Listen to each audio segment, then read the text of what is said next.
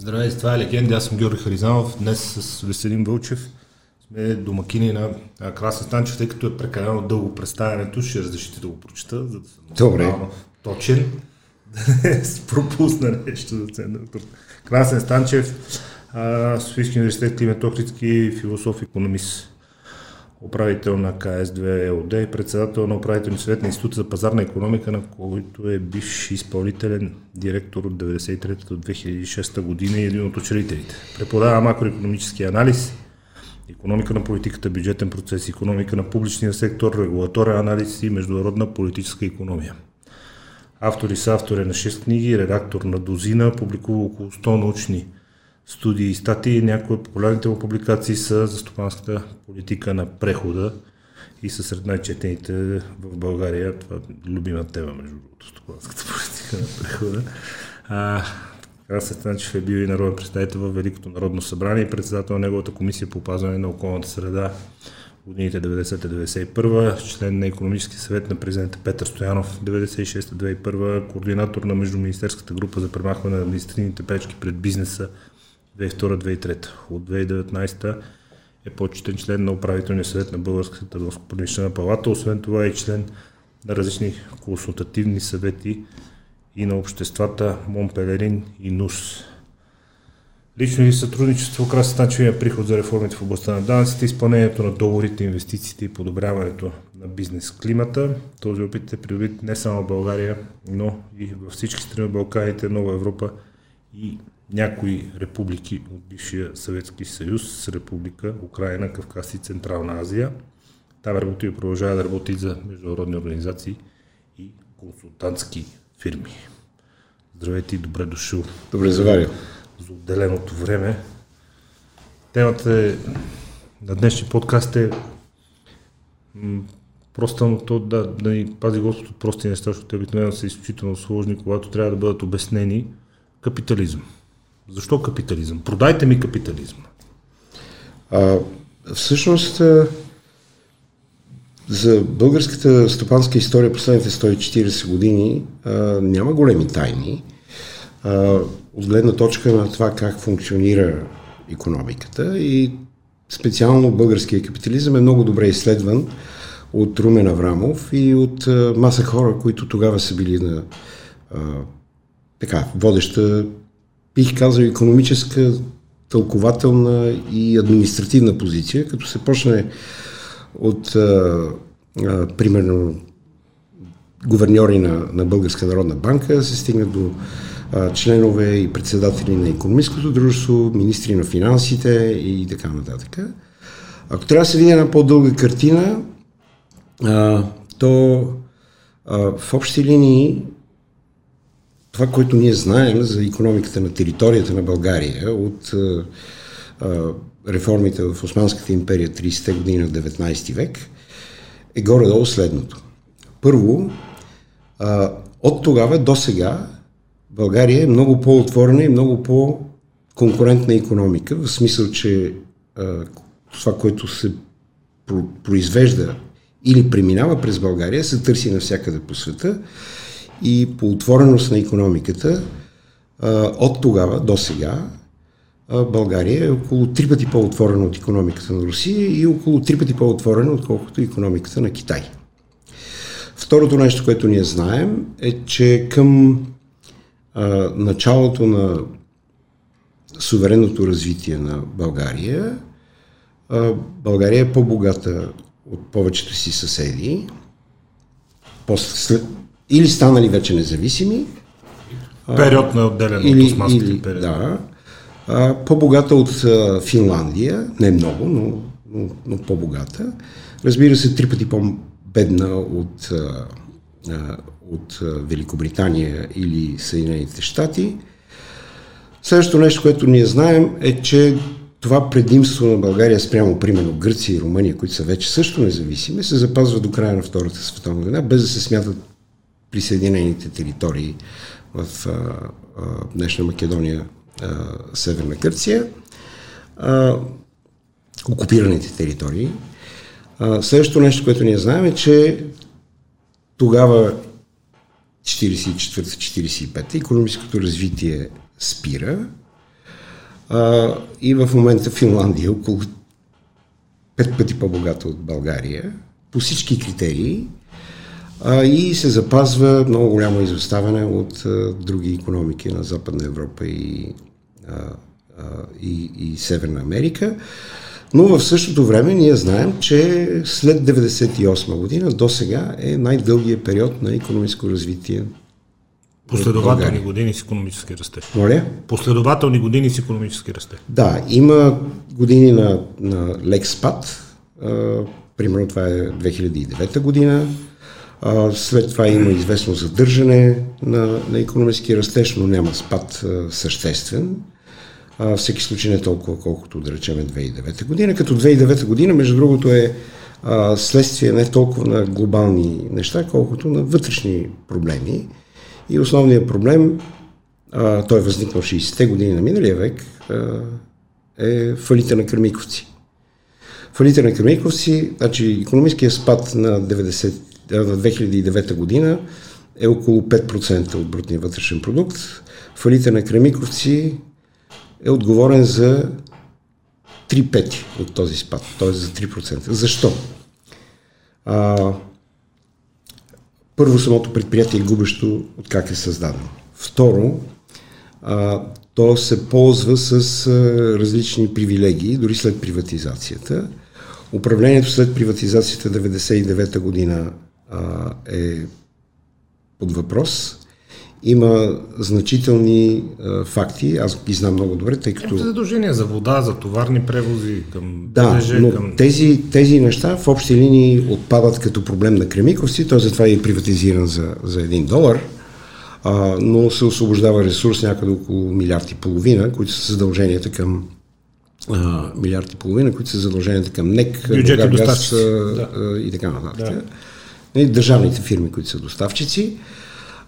Но управлението след 99 година не е добро. Един интересен факт е, той е микроекономически факт, но тъй като бяхме представители на кредиторите по време на фалита на Кърмиковци и в общи линии съм чел резултатите от различни акционерни събрания и така нататък. Един интересен факт е, че от 320, 320 милиард, милиона евро а, кредит, а, около стотина отиват за консултантски услуги на, на, на самия директор. Т.е. една трета е някъде. А, разбира се, останалите са плащане на ново оборудване и така нататък. Има, има, има дори много свестни инвестиции. Друг интересен факт е, че Кой директор към датата на фалита? Господин Мител или кой си пуснал ти? Валентин Захариев се казва. А, господина, да. А, той е в общи линии добър директор. Тоест, Да. той знае какво прави, е управил други заводи в България, а, но този просто не е поправяем, ако трябва да се погледне. При все, че нали, мога да говоря много, но друг интересен факт е, е, е свързан с управлението в чисто човешки смисъл, т.е. това е назначаването на хора. Първия а, микроекономически акт от управлението на Кремикоси след приватизацията е назначаването на а, един човек, който е собственик на Аполо Болкан като консултант, а не пазител, не охрана на, на, на обектите на, а, на Кремиковци. Тоест, а, това, което искам да кажа, има в, в а, стопанската история, включително нали, съвременния капитализъм а, на България, има неща, които са очевидна пречка в менталитета, в начина по който хората виждат економиката, предприятията и ги управляват, но има достатъчно макроекономически факти, които показват нали, а, невероятен успех. И то не е просто не е просто, да речеме, економическия растеж. Той наистина е най-дългия период в, в българската стопанска история. Друг интересен факт е продължителността на живота. Значи, това е много точен измерител. Един от най-точните измерители в статистиката е смъртта. Тоест, човек не може да бъде малко жив или малко мъртъв. А, и това, което е а, заварено положение след Втората световна война, то е приблизително еднакво навсякъде в Европа, А, но някъде средата на 50-те, началото на 60-те година всъщност, точно, в България и всички страни от Варшавския договор. Продължителността на живота, която до тогава расте успоредно с продължителността на живота в Западна Европа, изведнъж спира и остава на едно равно положение до датата коя е? Да. 1991 година. 1990 предполагам, да. Проблема, проблема, проблема а, не е изследван добре, но единственото нещо, което се е случило от 90-та година, е политическото освобождаване. Нямаме, разбира се, има економическо, цени и разни други такива неща. Хората започват да се грижат за себе си, да. но единственото нещо е плурализма, изборите. И това е навсякъде в, навсякъде в тези страни.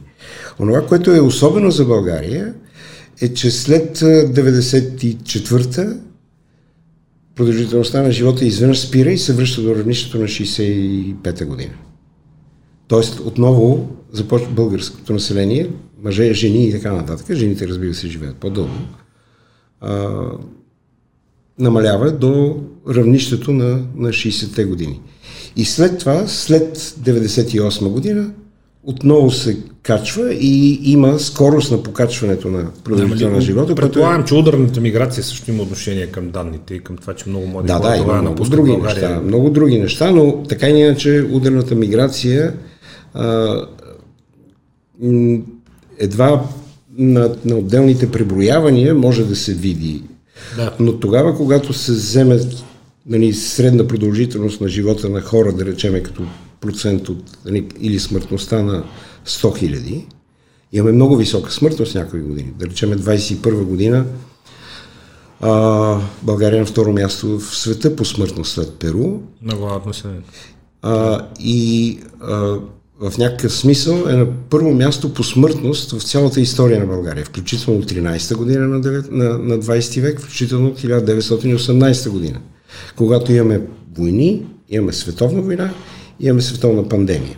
Испанската треска да, събрах се много и хиляди други. 21 вие специално следим се онлайн, гледаме си мнения и дебати и мнения, които публикуваме и четем.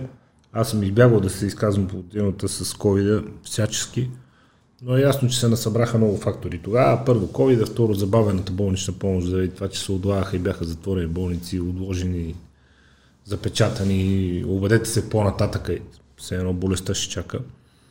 Аз събрах се много фактори и това се е случило, но връщайки се към капитализма, абсолютно ясно стопанската история на България е, че тогава, когато сме живели в условията на свободен пазар на капиталистическо общество, сме живели в пъти по-добре. В момента, в който започва социализма, идва 45-та година, идва Съюзната контролна комисия, национализира целият бизнес, разпродава го за без пари да изплаща някакви несъществуващи репарации към братска Русия.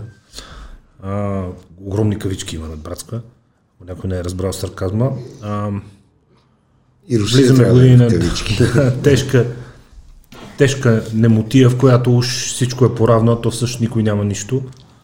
А, 20 години се чака за апартамент 25 години да чакаш въобще за възможността да си купиш жилище, ако изобщо имаш парите, 15-10-15 години да чакаш да си купиш кола, смисъл 45 години в някакъв пълен абсурд се живее, след което започва отново свободен пазар капиталистическо общество, минава се през трудни години на преход, както и вие казахте, от 98 година насам години на постоянен економически растеж, непрестанно забогатяване, няма база за сравнение вече никакво между покупателната способност, собствеността на домакинствата в абсолютни пари и възможността за тези пари да бъдат харчени за каквото си прецени човек и да има пълното предлагане на пазара, няма база за сравнение изобщо с комунизма. И въпреки това, и до ден днешен, особено забележете в западните общества, ние изведнъж източните започнахме да влизаме в ролята на консервативни и десни, наричани и крайно десни, но особено в западните общества все повече се надигат гласове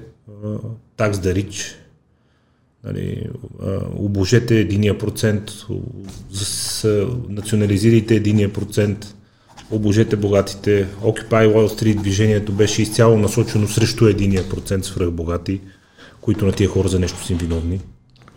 Гачери те не са свръхбогати, защото притежават сумати бизнеси, които са открили сумати работни места и плащат сумати данъци на най-различните локации там, където се намират всичките им собствености и всичките предприятия, които управляват. И при все, че всяка логика, пазарна, математическа, економическа, води към това, че няма по-добро от свободния пазар и капиталистическото общество, хората казват, далеч по-справедливо ни изглежда да бъдат обложени свръхбогатите и всеки да я може да се ползва по-равно от общите блага. Първо, как така решихме, че тия блага са общи, защото моето си е мое, вашето си е ваше. И второ, при липсата на какъвто и да било исторически, економически, фактологичен фундамент, върху който да се стъпи вярата изобщо в социализма, тя продължава и то с наново зараждаща се сила да съществува, забележете, в западните общества, в най-успелите капиталистически общества. И в Аз този разговор го вода от около една година в, Защо? в Швеция. А, там а, последното ми посещение беше преди около месец и трябваше да защитавам в Риксдага, в парламента, концепция за упростяване и намаляване на данъците и въвеждане на плосък данък върху доходите. А, и мога да говоря доста дълго, тъй като а, първия, а, първия прогресивен данък в историята на човечеството е въведен в Швеция 1862 година. Поправете ме, ако греша, 2020 година заради високите данъци те имат 100 или 150 хиляди души младежи, които са си потърсили другаде препитанието и започват да, да имат все да. по-голям проблем с Да, работата да, да, ръка да, заради да, огромното да. данъчно облагане. А, но ще се върна към това. Да. Да. Искам да дам още а, няколко детайли от картината преди 89-та. А, казах за смъртността и, и но едно е нали, човек да се роди и да, да, да умре след това, друго е човек да умре преди да се роди. И статистиката на абортите е едно от най-интересните събития в, в българската стопанска история. Абортите са разрешени 1960 година. От 1960 година до 1998 година има само 3 години, когато новородените са повече от абортиралите, от умъртвените плодове. А, и то с малко. Значи 98, 97, 8 са 1000. А, преди това са, има само една година и това е средата на 70, тогава са 3000 повече. Което Тоест, за тия 40 години са убити повече Което- хора, колко са се родили. Точно така. Което означава, че след като хората не са искали да имат а, а, деца, значи имало нещо, което има пречило да имат деца. Или имало някакви такива стимули за, за друго поведение, което всъщност води до корените на демографската, така наречена криза, катастрофа и така, както искате го наречете, което започва всъщност, нали, т.е. винаги умират повече хора и напускат страната, но няма напускане до фактически изгонването на турците в 89-та година. Следователно има нещо друго, което пречи на хората да, да, да, да раждат. Имаме три фалита, само по комунистическо време има един четвърти фалит. Няма друга страна в северното полукълбо, която да е фалирала за един век толкова много пъти. Има подобни истории в Испания, но това е 15, 16, 17 век. Да, напоследък Аржентина държи класацията. Аржентина. Аржентина не може да се премери с България. Значи за... Дори Аржентина.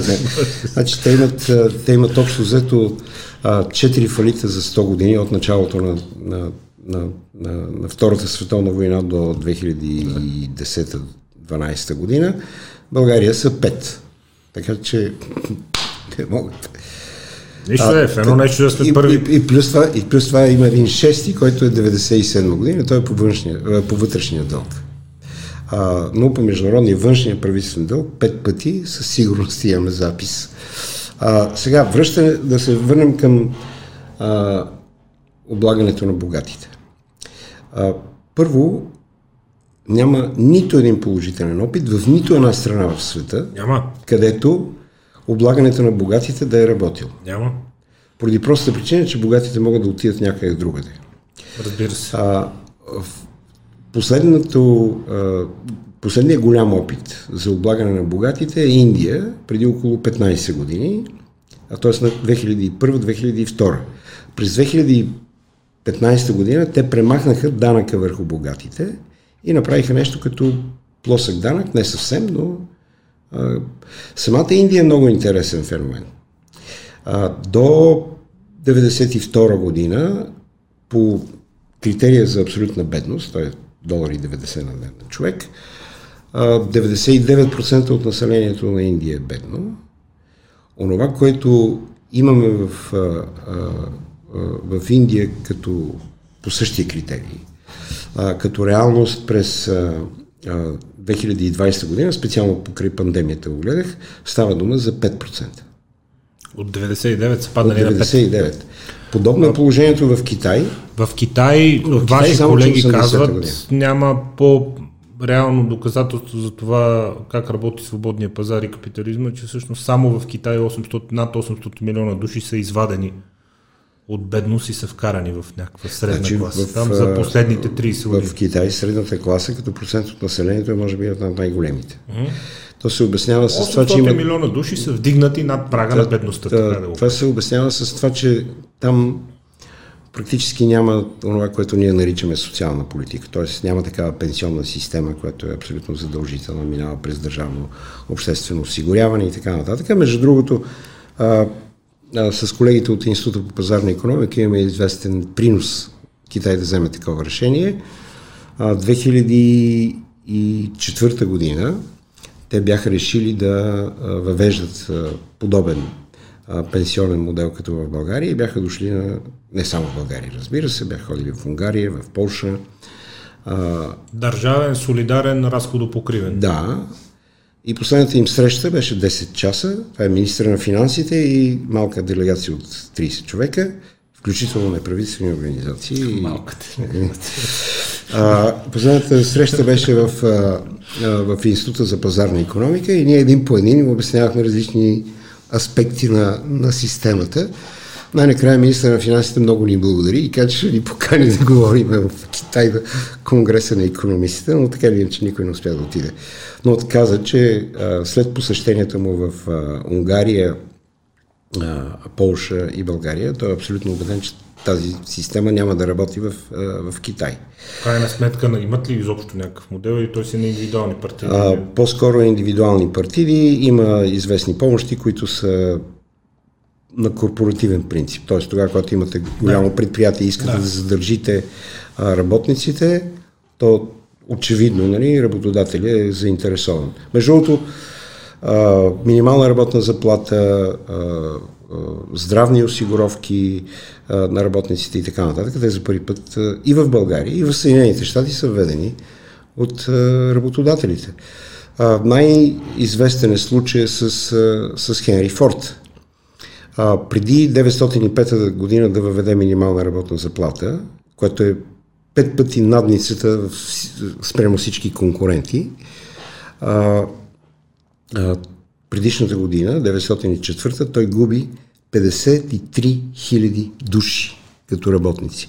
Това е ротация на работниците, текучество на работна сила.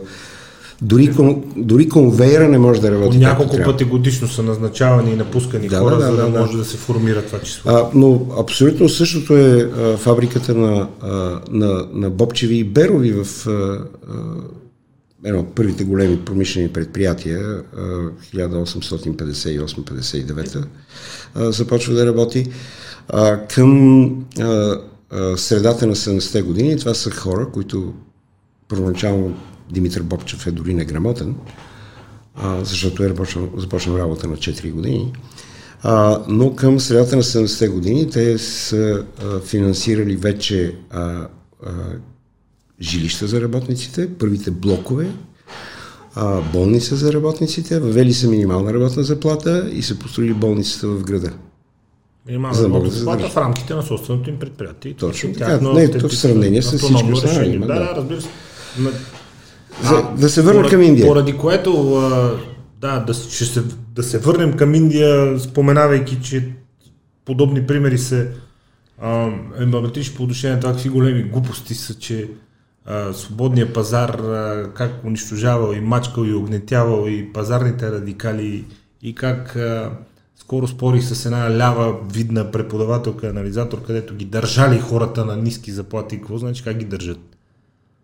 Пистолет на главата ли са. Ако имаш самочувство, че трудът ти струва повече, отиди и се договори. Това е доброволна сделка между двама души. Един я купува някакъв труд, другия го продава. Или най-малкото може да отидеш да работиш някъде да, другаде. държат ги. Как, как ги държат, бе, човек? А, както и да е. Индия. А, Индия, а, там със средната класа е малко по-особено, тъй като имаме 21 касти. Кастите, да. Да, те вероятно вече намаляха до 16, но дай долу, долната каста е тази на далиите. Не знам дали а, хората знаят за какво става дума. Това са кастата на чистачите на публични туалетни. А, философията на, на, на живота на хората в тази каста е, че е по-добре по-рано да умреш, защото следващия път, като се природиш, няма да бъдеш нали, на това положение, защото не може да се повтори не чак толкова лошо. И нека кажем, че ако си се родил в тази каста, шансовете ти да промениш статута си в обществото и положението в обществото са близко до нулевите. А, оказа се, че не е съвсем така. Окей, okay, значи в момента в тази каста а, бедните по критерия крайна бедност а, са а, някъде под 15% в тази каста. И освен това има трима милиардери Супер. в тази каста, които са направили фирми за чистене на обществени туалетни и чистят обществените туалетни в такива градове като Лондон, Токио, Нью Йорк и а, Сингапур. И освен това има опашка за техните услуги от други големи градове, тъй като правят нещата така както трябва. Вдигайки цялата каста след себе си. А, а, има специални изследвания по това, невероятно са интересни. А, а, и те обясняват механизма, по който това се случва. А механизма е много прост. Механизма е, че всеки сам отговаря за собствените знания и умения и затова, защото сам отговаря за собствените знания и умения, има интерес да ги развие и да се измъкне от положението, в което се намира. Има един много интересен mm-hmm. факт в стопанската много история. Много добре е формулиран механизъм, да. В стопанската история има един много известен факт, включително нали, стопанската теория, и то е, че до средата на 50-те години, де-факто, на 20 век, стопанската теория, економическата теория не се занимава с бедността. Бедността възниква като проблем а, в 70-те години. Като проблем, економически проблем, с който започват. И от тогава до сега има поне пет Нобелови лауреати, които се занимават с бедността. И всичките показват, че всъщност тогава, когато пуснете капитализма, бедността изчезва. А, а, но, а, как беше, но, но, но причината много е важна. цели с десни мерки. А, а, а, това, ако искате, да може да го също да го обсъдим. А, но причината да не се занимават до 50-те години економистите с а, този проблем е много проста. Всички вярват, че бедността е толкова неприятно състояние, че в общи линии хората сами ще се измъкнат от него. И те се занимават с богатството. Значи, а, Ще се измъкнат, ако има как, защото в комунистическа държава няма как. В капиталистическа държава има как. Усъвършенствайки, продавайки качествата си, труда си, имаш свободен пазар, имаш да излезеш, да предложиш, да, да Но се бориш. Да основните, основните економически книги, а, да речеме Адам Смит, той е за богатството е книгата на Адам Смит. А, има една енциклика на папа Пи 13 от, а, а, лесно се помни, а, от 1878 година, а, където той а, въвежда нова доктрина в католицизма и казва, че а, в общини тогава, когато взимате по-малко от хората, те имат повече желание да работят. Каква е изненада? Което шокиращо. а, и, и, и тази вяра в общи линии в способността на отделния човек се запазва до доста късно а, като общо настроение в, а, в економиката, в економическата мисъл. А, а, специално за така наречените цели на устойчивото развитие на Обединените нации, които са нещо ново. Те са формулирани първо 2001 година като цели на хилядолетието, Millennium Goals, след това като цели на устойчивото развитие 5 години по-късно. И първата е за бедността. И бях поканен от Обединените нации на 20 годишната от въвеждането на тези цели, т.е. 21 година, да напиша първата глава в, а, а, в книгата по оценка на това как са се развили а, тези цели. А, аз разбира се казах нещо подобно на това за а, богатството и а, папа Пи 13 а, и в общи линии казах, че най-добре се оправя бедността, когато не се занимава никой с него, защото цялата история на публичното международно занимание с а, проблема за бедността е изпълнено с невероятно много проблеми, които са много добре документирани и всъщност няма никакъв доказан ефект, независимо дали става дума Има... за а, селищата на хилядолетието на Джеф О, Сакс или някакви други. Има доказан огромни антиефекти, поради което абсолютно непонятно за мен в България има някакво комунистическо наследство, тук продължава да вирее тази тъпотия, че за всички имало и всички си ходили на море и всички си имали. Това е тежко безумие. Глупост невероятна. Много хора не могат да стъпат въобще до, до морето и то до курортите, защото беше забранено там и беше предназначено за друг тип туристи, но както и да е. И най-важното е, че хората не искаха да имат са, деца. Установени са антиефектите.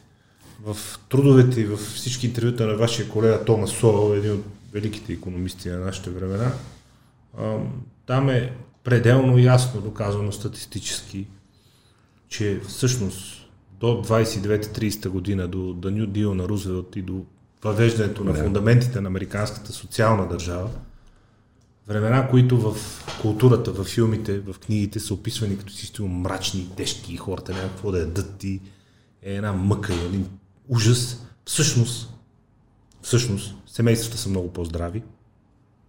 Всъщност, Включително семейства на робите. Да, децата започват да работят и да учат от много по-рано. От много по-рано започват да изкачват социалната стълбичка, търсейки си някаква работа, с която да започнат да се издържат себе си и семействата. Престъпността е много по-ниска. Броя на разводите почти не съществува. Деца с един родител почти не съществуват.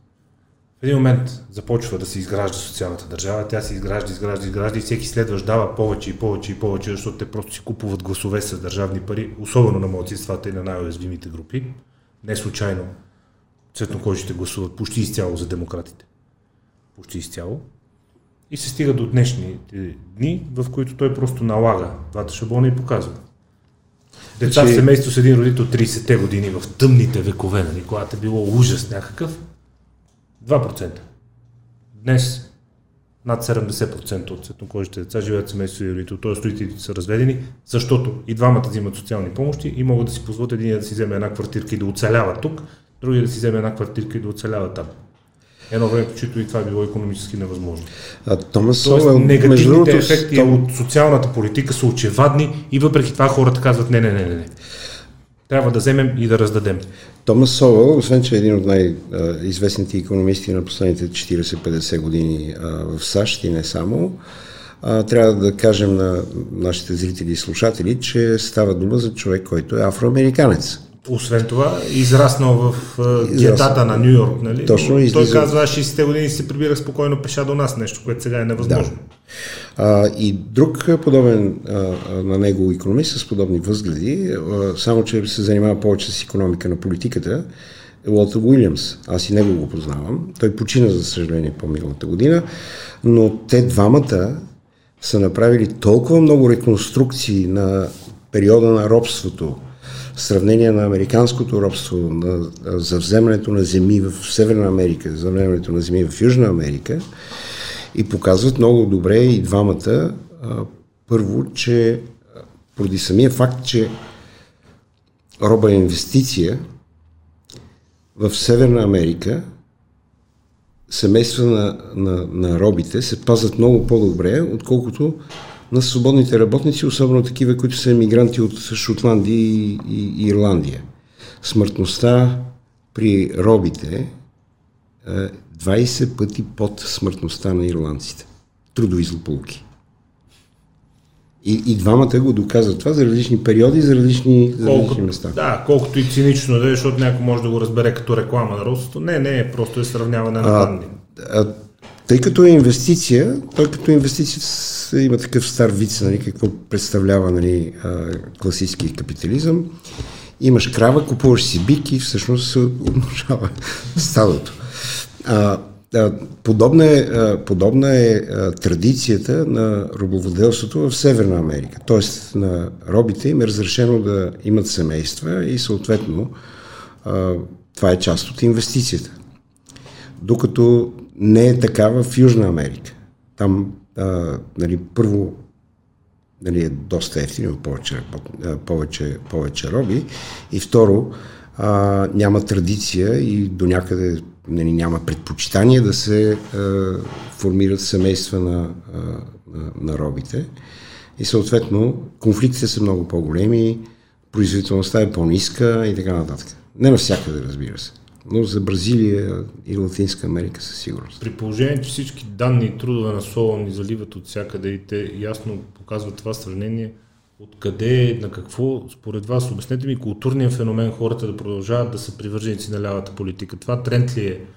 Някаква група ли е? Някаква а, общност ли е, от която ако не се заявиш, че си от тази общност и ако не викнеш и ти такс да рич, нали, приятелите ти ще се отхвърлят, културната ти среда ще се отхвърли, лок културата ще Има се отхвърли. Няколко... И той идва, забележете, от успелия запад. Наистина това го няма, защото тук хората казват, а не, не, не, ние вече веднъж го ядахме, това не, няма нужда. Да, България отне малко повече време.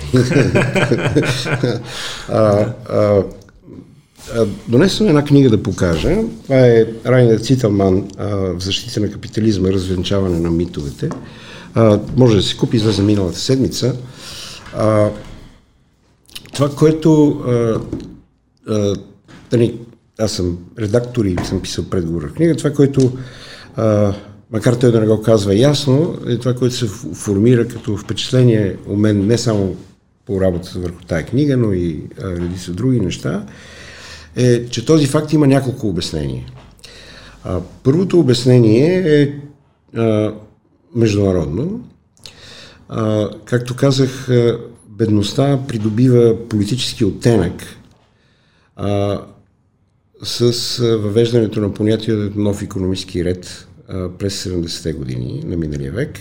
Това е инициатива на Съветския съюз. Съветския съюз убеждава няколко африкански страни да напишат петиция, включително Китай се включва като член на съвета за сигурност, напишат петиция до Обединените нации, където да кажат, че тъй като богатите страни са богати, защото са ограбили Африка и Южна Америка, те трябва да си платят. Мръсни колонисти.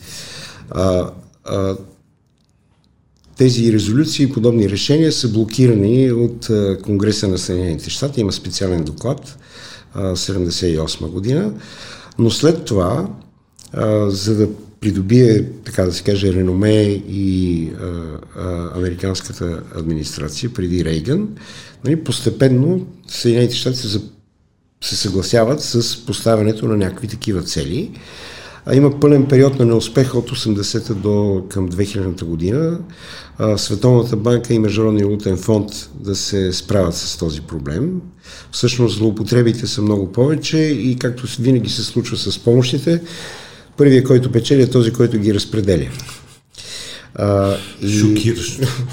А, и затова обобщаването на този опит, между другото с участието на Симеон Дянков, а, а, довежда до една много голяма публикация, много известна, която се казва Проклятието на помощите. The Curse of Aid има на страницата на, на, на, на Световната банка. Оттам има няколко ясни неща от цялата история. Независимо дали става дума за Нигерия, или става дума за а, Индия, Латинска Америка или Източна Европа. А, а, първото нещо, което съществува като извод е, че помощите са много по-зле, отколкото заемите на правителствени институции, защото правителствените институции са първите, които прибират помощите и ги използват за политически цели. А, второто нещо, което има като извод е, че държавните заеми, макар и да са по-добре от, от помощите, са много по-зле от частните заеми. Затова третото нещо, което трябва да се прави е да бъдат частни заеми, но ако бъдат без държавни гаранции, би било много по-добре, отколкото ако бъдат с държавни. А, и това е серия публикации. Първата е 2004, последната е 2010. Ми защо? За да има контрол и взаимен интерес. И... Точно така, да. Все пак. Основният проблем при... Раз... Ясен ангажимент и натиск да се върнат тия пари. Да, да, да се Да, точно така. Много благодаря. Много благодаря. А, а, а, второто обяснение е а, края на Втората световна война. Имаме невероятно много остатъци от а, начина на управление на, а, на хитлеристска Германия и съветската система. А, има два режима в 20 век, два политически режима, две политически устройства. Едното е а, съветския модел на, на социализма, другия е а, немския и до някъде италианския, но много в умека форма, а, модел на нацизма, не толкова фашизма. И особеностите на тези политически режими се състоят в това, че а, те се опитват да подсигурят така наречената вертикална иерархия, т.е. издигането по стълбицата, която води надолу, ако се върнем към българската класика, за сметка на някой друг. Дали ще бъде въвеждане на, на прогресивно данъчно облагане или ще бъде за вземане на а, имуществото на чужди хора, а, не наши хора, айде така да кажем, защото нали, не е задължително да имат точно класовата, а, а, класовата конотация, или ще бъдат евреите, или ще бъдат, да речем, украинците, поляците, тогава, когато заземете тяхна територия, или ще бъдат македонците, северните гърци и хората от Пироско, също няма особено значение. Но това са двата режима, които остават много трайна следа. Една от най-четените ми публикации в, а, в а, последните 20 години а, е а, а, познато невидимо. Остатъците от нацистската програма в съвременните, в съвременните общества от Европейския съюз и България, разбира се. А, значи, онова, това, което направих, оказа се, че програмата на, на, на нацистската партия от 1922-23 година е няма преведена на български, включително по време на а, съюзническия период нали, с, а, с Германия по време на Втората световна война, има отделни резюмета. А, цялата програма е доста кратък документ, не повече от 6-7 страници стандартни. И това, което направих е да преведа от немски и към всяк, всеки член от програмата, да намеря някаква аналогия в а, съвременната стопанска политика. А, Значи познато невидимо, Красен Станчев, ако го намерите. Има, ще го намери. Има, ако го има, ще го намери. Има ли го Веско, ще го намери. А, онова, което обаче а, а, се случва е, че този начин на управление се оказва надграждане на проблеми, които са възникнали в държавното управление, особено публичните финанси, след края на Първата световна война. Тогава нали, всички са задължени, трябва да има повече данъци, да съберат, да, да плащат и така нататък. много пари за войната, дължат се репарации, дължат и, се на И всъщност прогресивното данъчно облагане, прогресивното е, данъчно облагане, да, точно така. Да.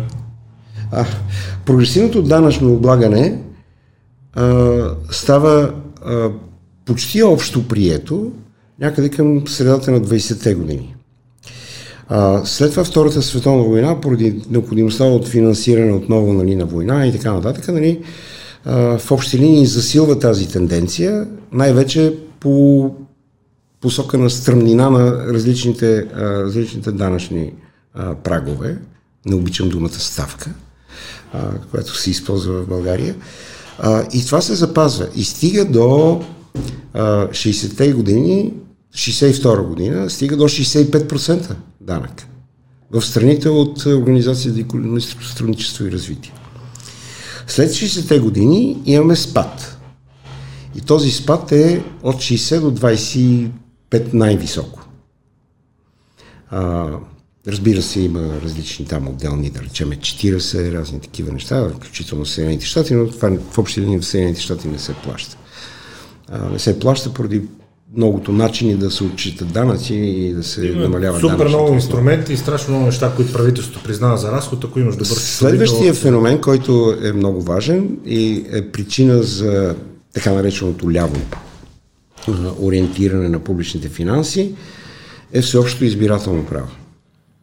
Тогава, когато а, то става практика, за последните, последните страни, които въвеждат всеобщо избирателно право са Швейцария в Европа, Швейцария и, и Швеция, тогава се оказва, че единственият начин да печелиш избори е да обещае, че ще вземеш нещо от един, ще дадеш нещо на някой друг. Продължава и до ден Тоест, класическото определение на държавата от Фредерик Бастия от 1848 година, че държавата е фикция, той казва, или инструмент, с който всички се опитват да живеят за чужда сметка с помощта на правителството, нали, се оказва основният механизъм за за, за, за печелене на избори. Особено в а, слоевете обществените, уязвимите на Точно бедните, така. несправящите си и така нататък. Смисъл, Точно така. Няма по-лесно и по-плоска и четвъртия... форма от тази да се обещае някой, че ще се погрижи за тях с чужди пари. Така. Но тъй като на национално равнище може да възникват различни проблеми, някои хора са с други философски виждания по повод економиката, по повод индивидуалната свобода и така нататък. Този а, а, национален дебат, национално обсъждане е много тежко. Затова а, политическите партии предпочитат някой друг да дойде и да каже, че трябва да се дигнат данъците. И всъщност това е една от функциите на международните институции в последно време. А трябва ли да се дигат данъците, защото светлия пример на държави като Сингапур, които с 5% данък от рибарско селище и държава от третия свят преди 40 години, в момента са 6-7 економика в света, то е ясен. Как се привличат капитали? Дубай, какви данъци има нулеви? В смисъл, работи. Докарай си тук парите, ела и работи. Нека да свърша. Значи, последните инициативи на Организация за економическо сътрудничество и развитие, включително на Европейския съюз, Европейския съюз се опитва да унифицира от как започнаха да унифицира подоходните данъци, от как започнах преговорния процес на нашите страни, т.е. от 1999 година. Слава Богу, до сега не могат да направят нищо и ако видите договор за функциониране на Европейския съюз, там 40 пъти се споменават косвените данъци, най-вече данък добавена стойност акцизи а, и така нататък. И един път се споменава подоходен данък и се казва, че той трябва да бъде справедлив. Каквото и да означава това. А, а, в а, а, в, в, в това стечение на обстоятелствата, до толкова доколкото националните политически, казват им елити, аз не, не, не обичам тая дума, но националните политически деятели а, не могат да, да, да излезат открито и да кажат, ние сега ще вземем от Георги, ще дадем на Красен или обратното, а, защото хората веднага това ще го разберат. Те предпочитат нали, да дойде Международния валутен фонд, а, или Организация за економическо сътрудничество и развитие, или Световната банка и да кажат, ама тук вие трябва да се справите с неравенствата, трябва да има включено развитие и, а, примерно, борба с климата и разни други такива неща. А, последните развития са точно такива. Тоест, въвеждането на 15% данък а, за така наречените големи фирми, където в момента, колкото знам, има само една страна, която се е обявила против и това е Естония. Много грозно беше поведението на българското правителство, на българския премьер и министр на финансите, тогава когато без каквото и да обсъждаме в противоречие с всички процедури, те обявиха, че България се присъединява, без дори да има решение на Министерски съвет 2021 година по този повод. Така че а, в общи линии това противоречи на всички възможни анализи на поведението на данъците, а, особено за България. 2019 година един колега от Карловия университет в Прага, Петър Янски, а, беше наед от групата на зелените в Европейския парламент да покаже по какъв начин и в кои страни с колко международните компании избягват данъчно облагане от целия Европейски съюз България се оказа единствената страна, в която международните компании си плащат всички данъци така, както си изисква по закон. Поради? Поради това, че е ясен, лесен за обслужване и е по-ефтино да го плащаш, отколкото да го криеш. Благодаря. Че го формулирате толкова добре. А, окей. Да, те четири причини. данни в потвърждение на това, че мислите данъци всъщност водят по-високи приходи бюджета. Скоро слушах интервю на Нетаняхо при Питър Робинсън беше скоро, скоро покрай нова година представяше си новата книга, току-що беше спечелил изборите, ясно беше, че ще стане пак премьер. И той това каза, че една от големите му битки в първия му премьерски мандат е да убеди хората като човек учил економика на Запад, че от по-низките данъци ще доведат до по-голяма събираемост и до по-бърз економически растеж. Вика, мен беше много трудно. Вика на абсолютно неразбиращи хора да им обясна защо по-низките ставки ще доведат до по-голяма събираемост и по-големи приходи в бюджета. Както и стана. Значи, а, работейки върху тази концепция за Швеция, по покана на Техния съюз на работодателите, между другото това е най-старата работодателска организация в света, както и най-стария данъчен съюз. Най-накрая данъчния съюз на Швеция а, публикува през май, на 1 май. Знакова дата.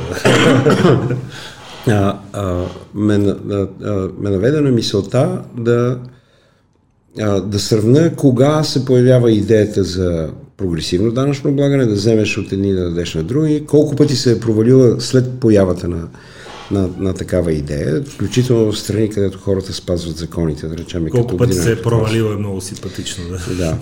А, и един от тези провали е, той е третия път, когато се опитва да бъде прогресивно данъчно облагане от 5%. Нали, нали, това няма, няма такива високи данъци, които са сега. Е 40-те години на 19 век в а, а, Великобритания. А, пет години опит, нищо не може да се направи и тогава Джон Стюарт Мил стига до извода, че англичаните не са против данъци, те са против тяхното плащане. Тоест, тогава, когато вие имате а, такава политическа констелация, такова политическо съотношение на силите, което описвам, единственият начин да въведете по-високи данъци е да убедите хората, че някой друг ще ги плаща. И в този случай с тези международните компании имаме точно същия казус. Че някой друг ще ги плаща. Абсолютно същата иллюзия беше споделена от Асен Василев, когато се върна нали, от някаква среща с OECD и каза, това нас не ни засяга, това международниците тук в България ще го плащат. Е да. пълно безобразие.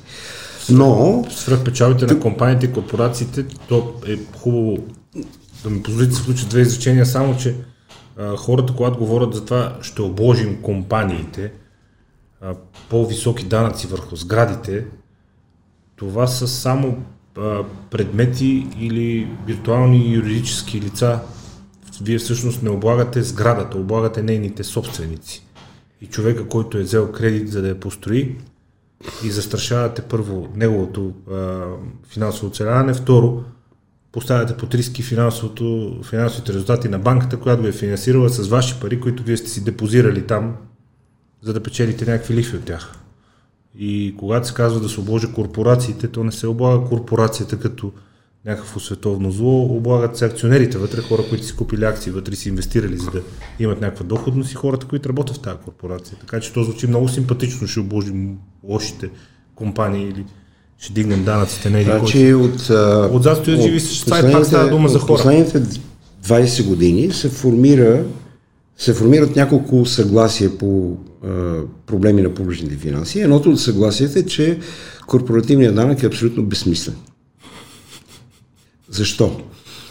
Защото има изследвания. Значи, Първото направих аз, след това а, а, Стефан Стоянов от а, Българското либер... либертарианско общество, при че той си е да. а, финансов консултант и така нататък и направи много интересен анализ.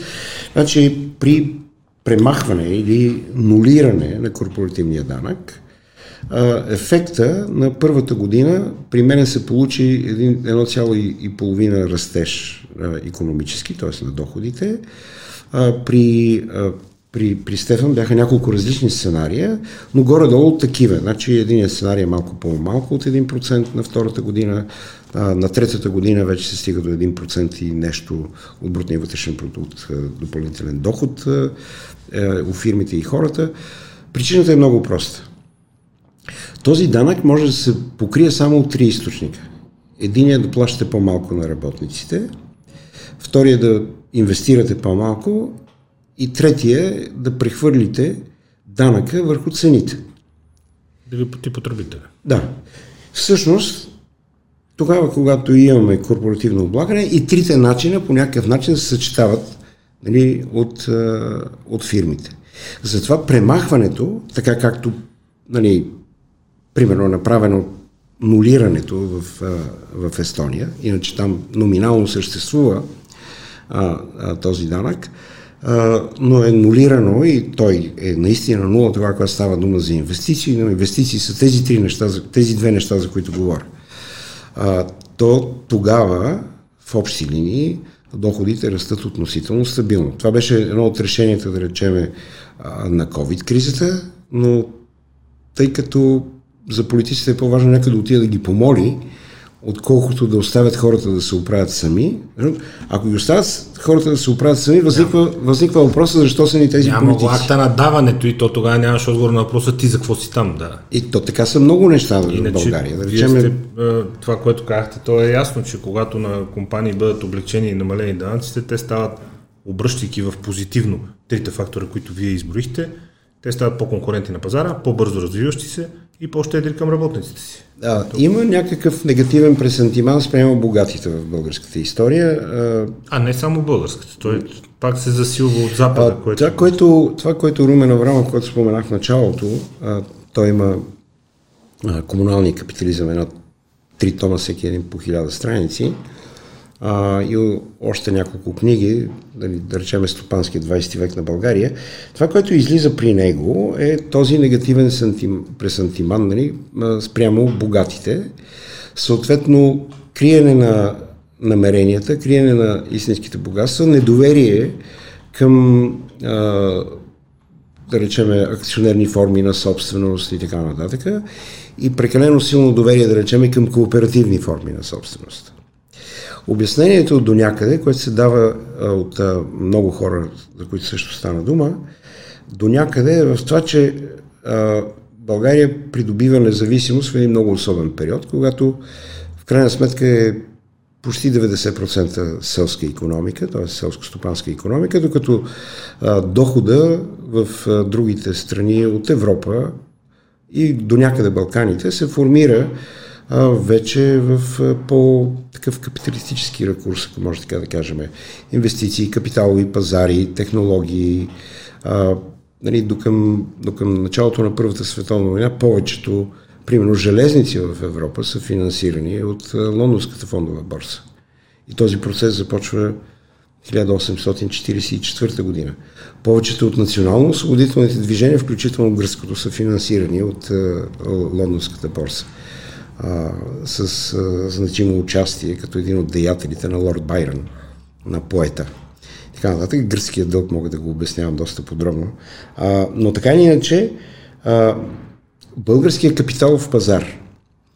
А, един колега, Боян Иванчев, има книга за българския капиталов пазар от 1862 година а, до 1944 година. И а, там се вижда, че българския капиталов пазар, тогава, когато е в а, Константинопол, в Истанбул, функционира доста по-добре от времето, когато се пренася в България. А, поради проста причина, че първо има, а, така да се каже, обем, а, повече сделки и така нататък. А, има, второ, има негативен, а, а, негативен пресантимент, негативна емоция спрямо хората, които търгуват а, а, на капиталовия пазар в Истанбул. Те са, а, това е Галата, това е площад Таксим, улица Таксим, а, а, а пък работниците, т.е. манифактурите, са долу на, на, на, на, на Златния рок, Ениню и други такива. Отсреща в Атих, да. Много е интересно, че а, тези, които са долу на, на Босфора, критикуват тези горе, горе като тъпи западни европейци, гейове, а, предали са се на Запада, никакво християнство няма и така нататък. А, Надя Данова, един от добрите български историци, тя е а, внучка на, на Христо Геданов, а, има един анализ на влиянието на руската външна политика, настроенията в, в Цариград, в Константинопол. И всъщност има една инструкция на княз Ушаков от 1842 година, какво трябва да се казва на тези работници там. И там са дадени всички за тези неща, които в момента ги при Путите. Невероятна публикация на Надя Данова. Друго нещо, което е много интересно за България, е, че а, а, по-добрите бизнесмени в България са доста религиозни хора, а тези, които стават и добри, не само бизнесмени, но и економисти, са на всичко отгоре и протестанти.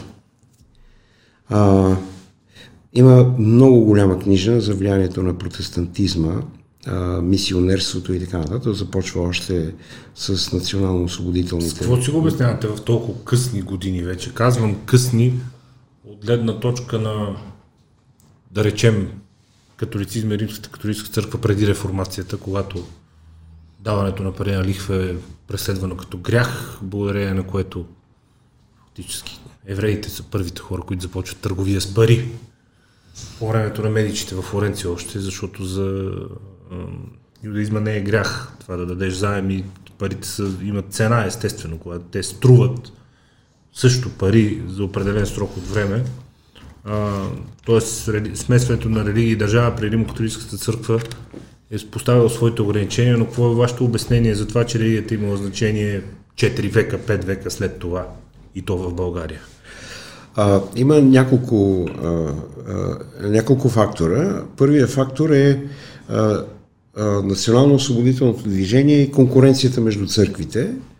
А, замогването на, на, на протестантските економики, включително до някъде а, а, Германия, включително а, особено Съединените щати, създава много мисии навсякъде по света. Нали? И те са от а, Китай, Макао, нали, до, а, до Европа.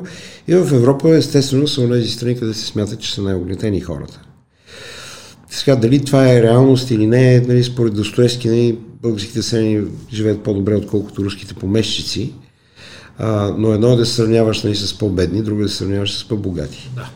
А, за Той България, е безспорно много... прав, но в сравнение с западните общества. А, за България има а, доста мощно а, а, бизнес движение, а, което е религиозно от гледна точка на обеща към човека и доверието към а, отделния човек. Особеното на, на протестантизма, и това го има много добре при работите на Румен Аврамов, тогава, когато обяснява, да речеме, възгледите, особеностите на семейство на, на Стефан Бочев, един от великите български економисти, но не само той Христофоров и в общини още няколко души, е точно това внимание и уважение към отделния човек. Втория фактор е а, функционирането на манастирите в а, Османската империя. А, най-известен е Римски, Рилския манастир. Ако отидете в криптата на, на, на, на Рилския манастир и видите счетоводните книги, това е въвеждане на двойно а, счетоводство от а, много отдавна. Виждате по какъв начин се управляват имотите. Имотите се управляват много добре.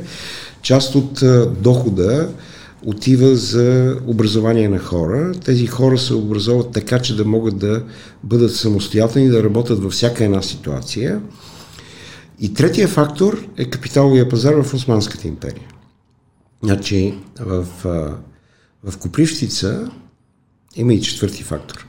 В Копривщица има три рода, които са забогатели от инвестиции в Суетския канал. Значи те започват, нали, примерно, Копривщица какво мога да гледаш, освен билки. Отиваш и ги продаваш в Кайро, виждаш, това е рода на първата ми съпруга, а, а, а, виждаш, че там хората ядат всичко от кравата, но кожата не им трябва.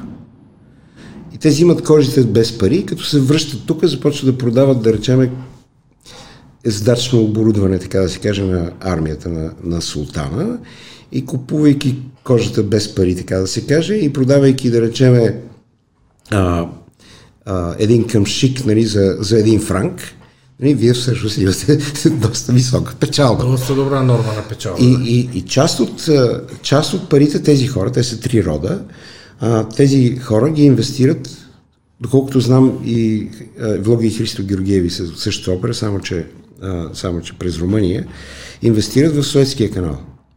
И след време те какво да правят? Те започват да строят училища и така нататък. Тоест, и следващия фактор, пак от куприщите се ми дойде, следващия фактор за влияние на, на, на, на протестантизма като настроение, уважение към отделния човек, е данъчната система в Османската империя.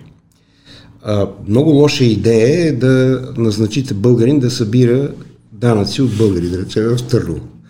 Но е много добра идея.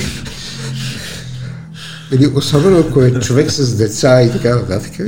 Затова има конкурс за данъчни администратори и той изисква данъчният администратор да даде някакви пари в аванс, а, второ да бъде а, нали, мъж по възможност здрав като тебе а, и трето да не е от мястото, къде ще събира данъци.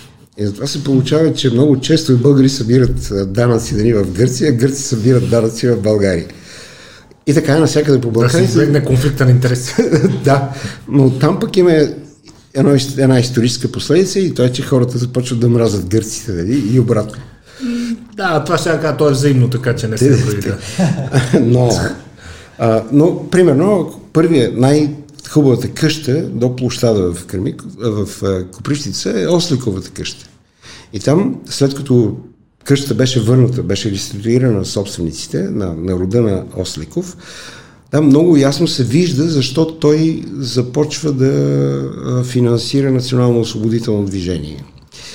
Но се вижда и личната му история. Той е данъчен инспектор в Янина, изкарва до към 35-40 години относително успешно, връща се в Коприщи, се създава манифактура, има достатъчно пари да направи къща, да се ожени, да има деца, а, тези деца да работят в мануфактурата и така нататък. Но по едно време на него започва да му се иска, очевидно, да, никъде не го е написал, но очевидно му се иска той да бъде данъчен инспектор и в България. И съответно, как мога да станеш данъчен инспектор в България? Това, когато мачнеш данъчните инспектори на високата порта и на султана. И това е част от а, национално освободително движение. Но друго нещо, което е пак много характерно и идва от, а, от османск, а, османското време, е историята на данъчните бунтове. Значи най-много данъчни бунтове в Османската империя има в Сирия. В България са само два по-малко.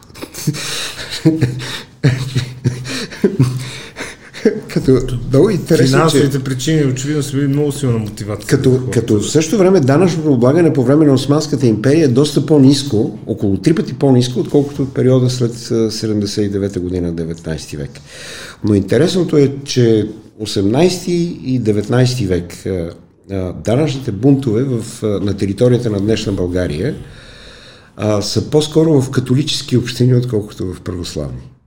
Не мога да си обясня защо. Вероятно, а, вероятно уважението към отделния човек е било по-силно в тези общини, което между другото се запазва и по време на реституцията след 92 година. Да, и личното достоинство, частната собственост. Да, значи първите общини, където има бърза реституция на поземлена собственост, след това на всичко останало, но поземлената е много важна, защото няма много друга собственост, специално в тези общини, са а, мисулманските общини и католическите общини. Да.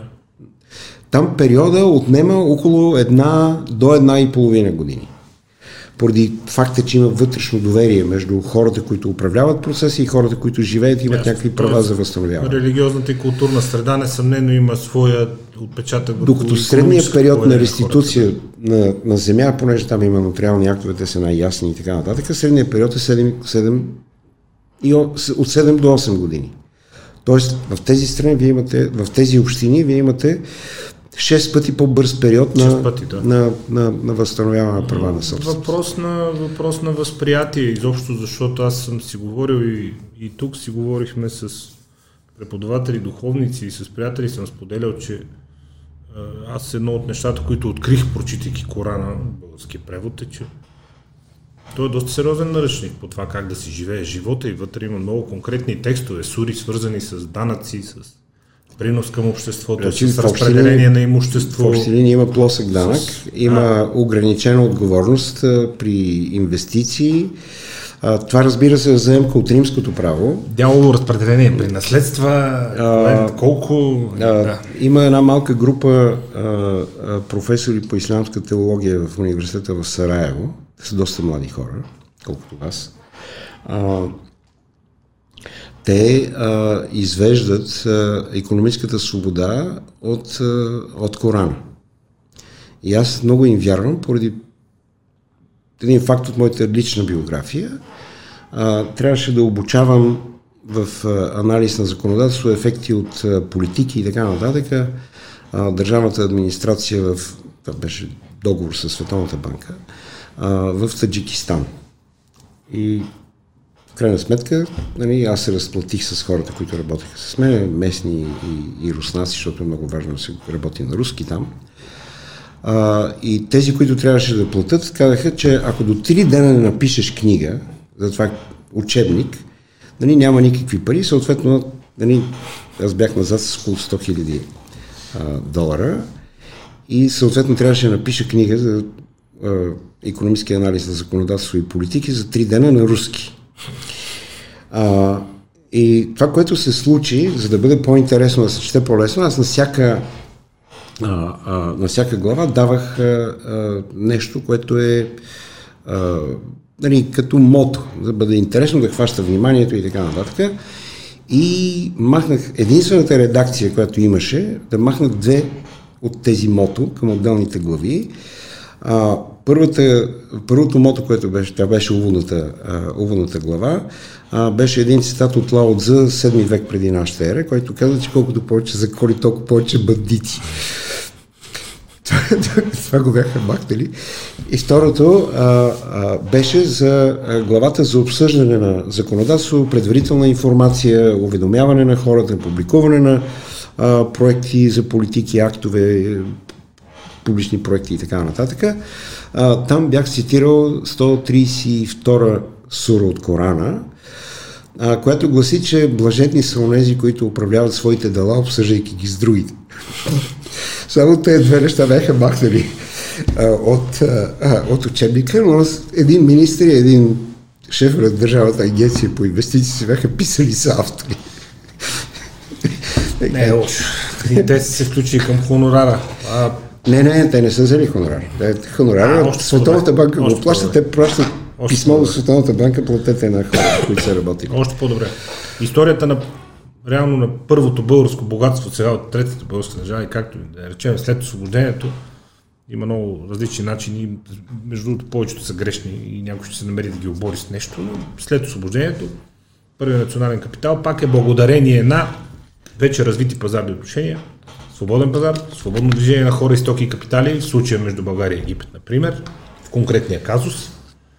Така че тя е потвърждение на това, че омразния за левичарите свободен пазар, сформиране на капитал, формиране на лично богатство, ниски данъци и така нататък, още един пример, че те работят.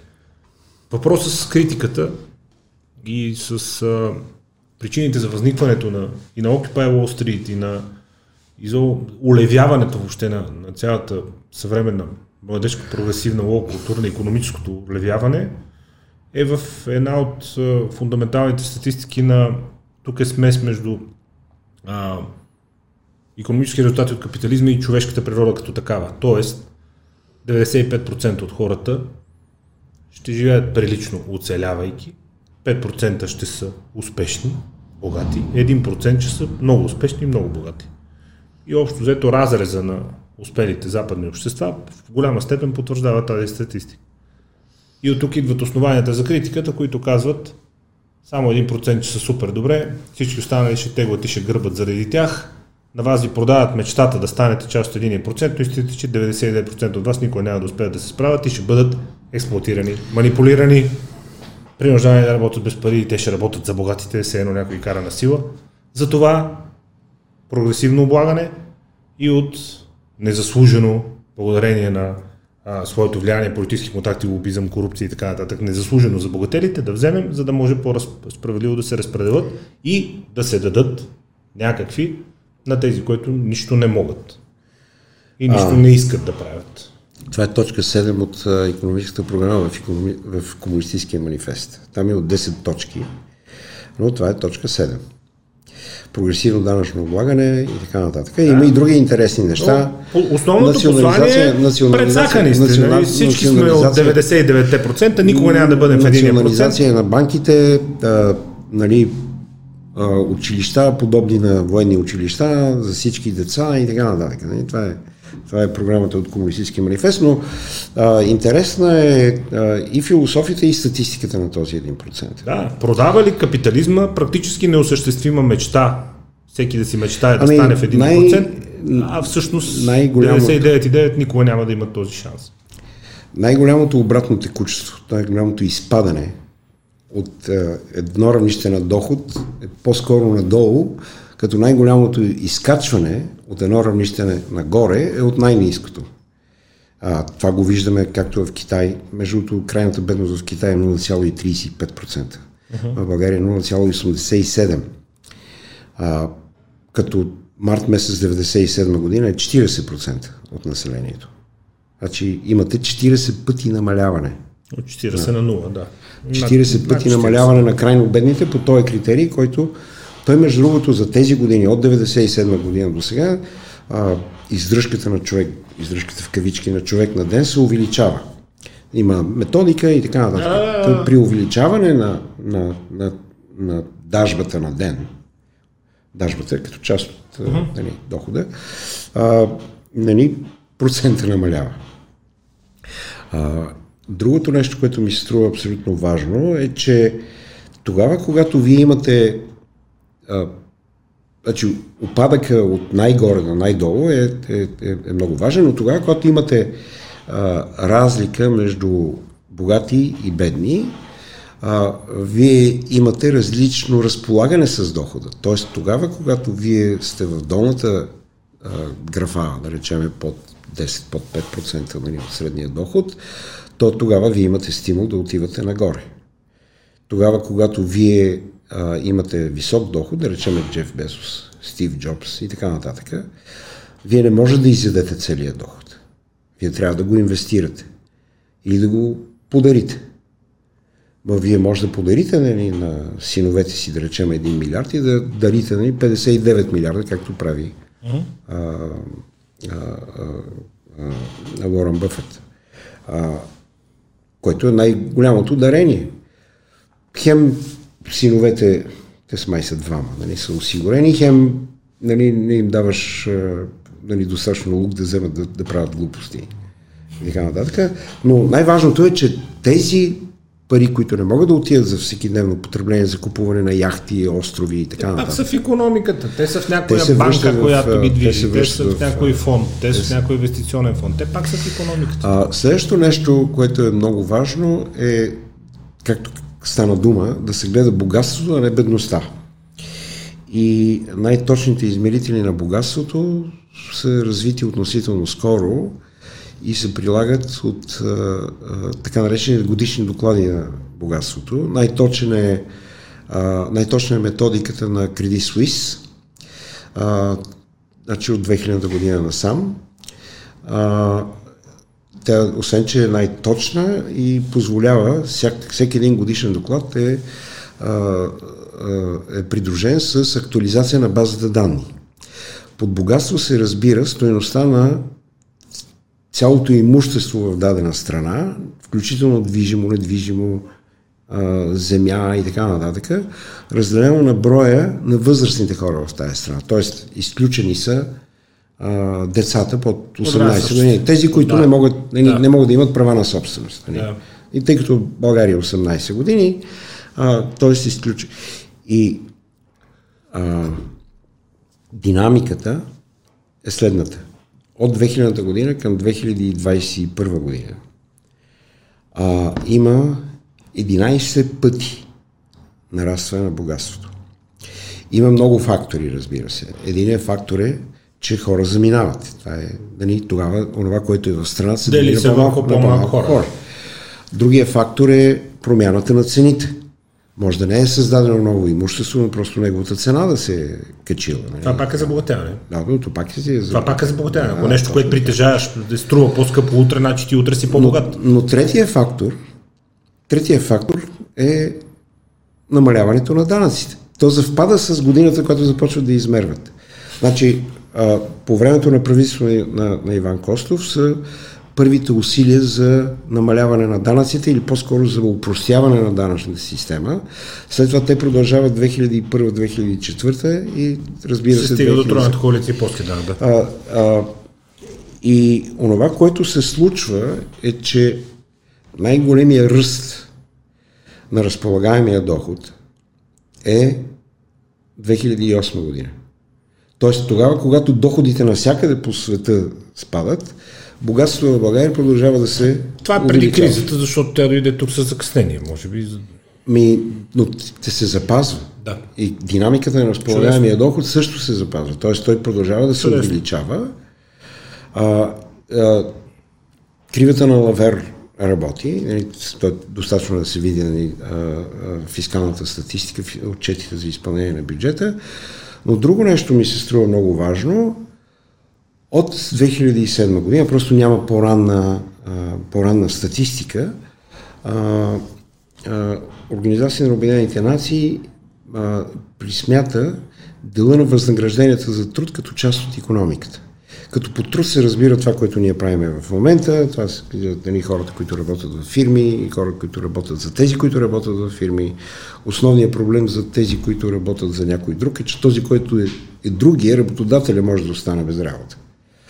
А, но така и иначе, онова, което се вижда е, че от 2007 година до, а, до тази година в България имаме най-висок ръст на заплащанията за труд като дял от економиката. Това е 13-14% от економиката. Най-висок 1% а, най- най-висок, най-висок, история, най- най- най-висок с всички страни от Европейския съюз. Чудесно. Като аз специално сравних вчера, готвейки се за днескашното предаване, а, сравних а, страните с, а, с равен данък, с плосък данък. Тоест това са Естония, Унгария, България и Румъния.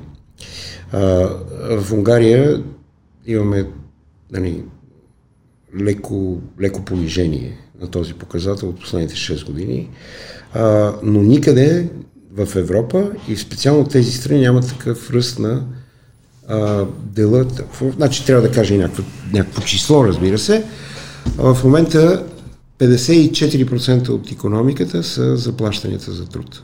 Okay. И те растат от 2007 година. Чудесно, важно. Е и не да намаляват кажа. нито една година. Много хубаво, че най, най, най-висок този дял в света в Швейцария. Там заплащането на труд е 77% от економиката. Да. В Швейцария от 2007 година, от когато има данни, до 2021 година е една права. Има леки флуктуации нагоре-надолу и така нататък. В повечето страни от е, Европейския съюз няма голяма динамика, няма голямо повишение, няма големи такова. В Унгария има намаление, в България най-високото увеличение. Какво означава 54% от економиката? Значи обема на економиката се мери с брутния вътрешен продукт. Mm-hmm. А, в момента економиката е 180 милиарда. Лева. Лева, да. да.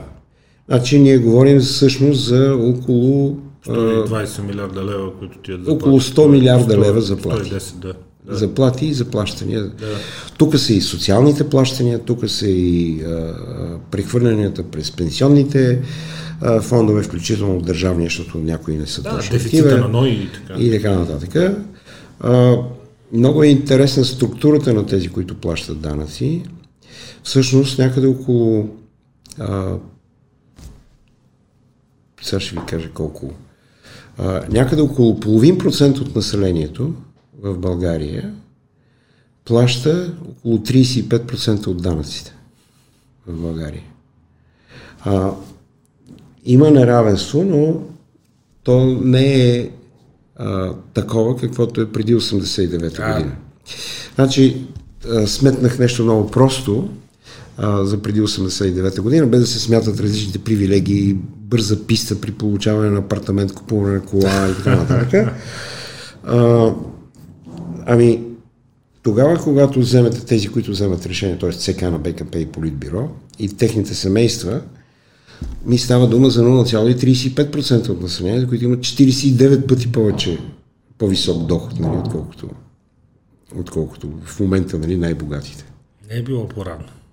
А, и то не, не съм го смятал само аз, аз ги сметнах да, тези неща наскоро, но тази, а, тази статистика беше дадена за първи път от Сен Мичковски, даже мога да ви кажа точната дата и място, къде стана това 89-та година. Не това е беше, било всичко по-рано. Това беше първата среща за, а, за обсъждане какво трябва да се прави нали, след а, свободните избори 90-та година. А, беше декември месец, а, а, 22 декември, т.е. преди коледа, в а, 272 аудитория на Софийския университет. Тогава бяхме някъде към 700 човека на гъчкани там и се опитваме да обсъждаме економика, когато на мен ми хрумна, че с 280 човека не мога да стане, с 800 още по-малко и най-добре да сме да речеме десетина и тогава да почнем да мислим за економика. А неравенството. Тъй като ще имаме още разговори, днес малка част от нещата, които исках да покрия, ще покриеме в втория част на нашия разговор, но неравенството. Е, сме ли ние страна на задълбочаващите неравенства? Трябва ли това да ни притеснява? Защото левичарската гледна точка към неравенството, това е, че се разтваря ножицата, че се увеличават разликите в доходите. Десният прочите, че има все повече богати хора и поради това, че статистически се отваря някаква ножица на неравенството и статистиката за неравенствата в доходите Сега... говори, че те се увеличават, но това не е никакъв проблем в забогатяващите общества. Проблем ли е това неравенство и може ли то, но с конкретни примери от история на държави, ако може, защото ако не, просто явно не може, с държавни мерки да бъде преодоляно, ако въобще го припознаваме за проблем. Неравенството. Увеличаващи се неравенства в доходи, държавата с най-голямо неравенство в Европейския съюз, е ли всъщност това проблем първо и второ, решим ли е с държавни мерки и особено от политици? А, значи най-низко а, неравенството. Северна Корея. Не. В България. Говорим за България. Иначе на световен план, е, сигурно Северна Корея е най-малко неравенството е, доходи. Е края на 96-та и началото на 97-та. Най-бедните години. Най-бедните години. А, това а, не е случайно. Има една теорема на, на Кознец, а, или крива на Кознец, а, която гласи, Кознец е човек, който е измислил как да се смята брутен вътрешен продукт. А, средата на 30-те години. А, и тази а, теорема или крива на Кознец гласи, че тогава, когато економиката расте, те тогава се разслоява и а, а, дохода. Тогава, когато економиката не расте, те започва да, да, да, да, да се изравнява. А, тогава, когато економиката расте, е възможно да има всякакви политически действия. Т.е. хората да кажат, бе, чакайте сега, дайте тук да преразпределиме, няма и дигнете заплатата, нали, след като има по-високи приходи и така нататък. Т.е. има някакво а, договорно преразпределяне. Нали? И той не смята, че това става с държавна политика.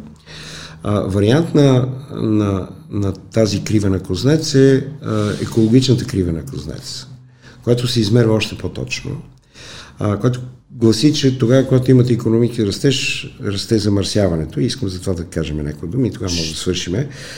Расте замърсяването на околната среда. Тогава, когато има ръст на дохода, Околната среда е устойчиво развитие с тема за отделен епизод, но ще кажем и днес. Да, да, да това, когато, това, когато а, а, нали, има ръст на доходите, а, околната среда започва да се изчиства.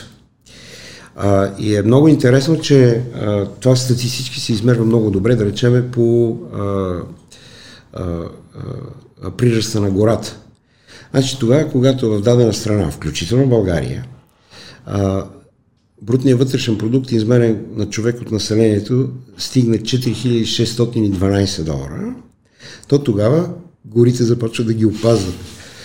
И точно също се случва в България. Тогава, когато това става 98-99 година, започва етап на възстановяване на горите и изчистване на околната среда. На фона на почти обезлесена България в края на Балканската война, примерно, да. било изсечено до Белград почти всичко. А, нали, има много неща, които го обясняват, но да се върнем към а, неравенствата. Значи до някъде имаме а, действие на кривата на Кознец, до някъде имаме а, неравенство, което не отчита а, международните прехвърляния. Тоест, тогава, когато имате бедни хора, нали, като мене, аз имам три деца в чужбина и те ми помагат. Нали, да, вие нямате официален доход, но, а, но то имате не е официален пари. доход. А, значи, това, което се мери, има статистика, това, което влиза в страната, но не е това, да. което влиза в джоба на Красен да, Станчев. Да, да, нали? да, да, да, да. А, това, това има известно такова изкривяване. Тоест, а, тогава, когато смятахме стимулите за миграция с Георги Ангелов, Димитър Чубанов и така нататък 2004 година. Оказа се, че с а, а, прехвърлянето от чужбина към роднини в България могат да бъдат финансирани 330 хиляди годишни средни дохода от заплата.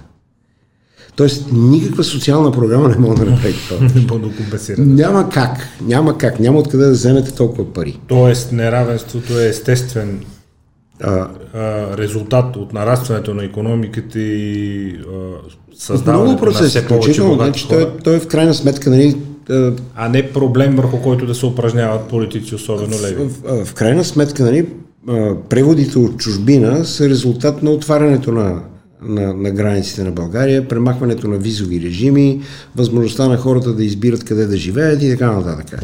Но, ако вземем статистически, няма абсолютно никакво свидетелство, че хората обедняват. Значи, това, което ние знаем за последните години е, че националната линия на бедността се увеличила почти 4 пъти. За същото време, бедните по тази национална черта да, на бедността 50 пъти, са или едни и същи, или намаляват. Да. Последните данни са от началото на, на, на март тази година. И тогава, когато, а те са за миналата година, и тогава, когато вземете категориите от населението, където имаме при увеличаване на, на прага на бедност а, известно обедняване, то тогава само две групи от населението нали, са в по-лошо състояние. Това са а, самотните майки с повече от три деца и а, а, пенсионерите, които са инвалиди и нямат никакъв доход.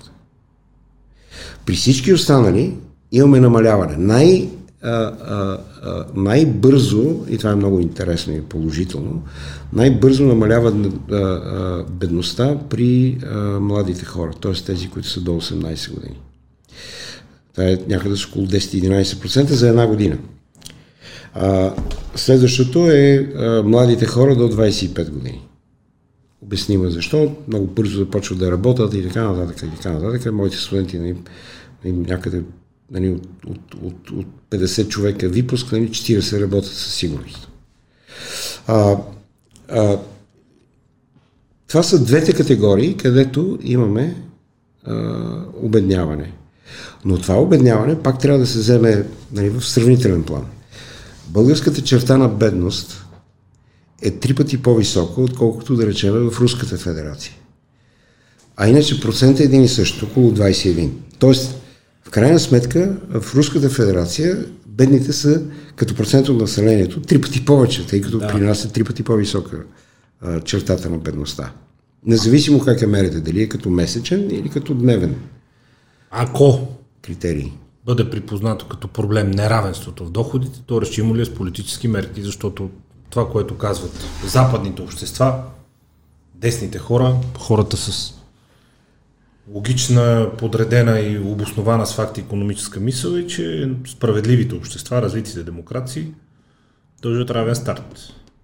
Но никой не ти дължи равен резултат накрая и равен доход с някой, който е работил по-здраво от теб, знае повече, труда му струва по-скъпо, развива по-добри качества, квалифицира се повече. Института за пазарна економика, Института за пазарна економика, след като аз го напуснах, прави а, двугодишни доклади на равенството на възможности. Това е така наречения равен да. старт. И там очевидно а, се показва една закономерност. И тогава, когато нямате образование, имате по-низко образование, то вие имате по-малки възможности след това. А, занимавайки се, имах един курс по економика на ромите, докторантски в Софийския университет, занимавайки се с положението на ромите, еми там това е също, абсолютно също, като и навсякъде другаде. Тоест, независимо дали става дума за роми, български турци или българско население, това, когато а, родителите на не, не, не дават достатъчно възможности на децата да се обучат и да бъдат конкурентни, то тогава нали, се получава един и същи резултат накрая. Труда им струва по-ефтино. Но тези, които успяват да завършат средно и, и висше образование, като между другото сред ромите това се увеличава около три пъти на година, защото са много малко. Uh-huh. А, три пъти година, за последните три години имам предвид а, а, този процент хора, а, то тогава се а, дига дохода около равнището на средния или над, а, над средния и съответно местата, където, където има повече образовани, има по-малко, а, а, по-малко безработни. Нормално също. Но това, а, има хиляди има, други неща, има, има, има което... много неща, които могат да се направят. Значи тези доклади за равенството на възможностите показват, нали, че ако разпределите примерно 50 милиона, на тези две категории хора, които а, имате, нали, вие ще намалите нали, бедността, да речеме, с 3-5-7%. Броя на пенсионерите, ще го, бедните пенсионери ще го закратите два пъти, да речем, с 50 милиона. Да. Това, когато покачите 200 милиона, както е в момента, вие ще облегчите, от гледна точка на бедност, критерия за бедност, положението на 282 хиляди пенсионера смисъл, много са ясни нещата, какво може да се прави, защото нали, това беше въпрос, да. какво може да се прави. Как могат, дали може с политически Много е по-важно, да обаче друго което, друго, друго, което може да се прави е, е, е много по-важно и това е а, имаше такъв виц. Не? Отишли при Милтън Фридман от а, Министерски съвет нали, на Дондуков и го питали добре какво да правим. И той казва, вижте какво, ами либерализирайте, либерализирайте и либерализирайте. Те се върнали на Дондуков едно и почнали да мислят кога трите да започнат. така че а, а, това, което е много важно, е във всяка една економиката и цените и доходите, те са идват от бъдещето, те не идват от миналото. От миналото идва рента, нещо може да имате като наследство, между другото да. Организация за економическо сътрудничество и развитие предложи преди месец и половина въвеждане на данък наследство. Като в Швеция го отмениха нали, от следващата година. И така нататък. Защо? Защото наследството е капитала, с който започваш.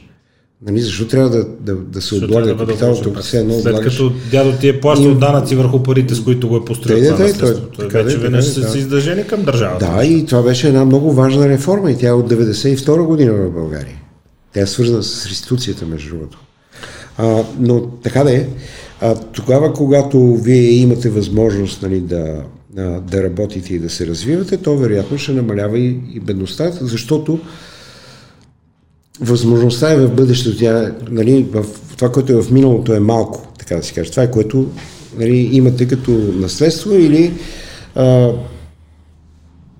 на английски му викат трите F, Family, Friends and Fools, нали? които успеете да излъжете да ви дадат да. нещо. Но... Потвърдено, че ще нараства богатството, когато има осигурени условия за економически растеж. Но, извинявай, но нещо друго да е кажа. Е тогава, когато дадете по-дълга перспектива, тогава това ще се получава по-лесно и по-дълго. И тук какво може да стане? Може да дадете перспектива, а, като не пипате данъците не ги увеличавате, не ги дърпате насам на там, не ги променяте и така нататък. Второто нещо, което трябва да дадете като перспектива е сигурност на договорите.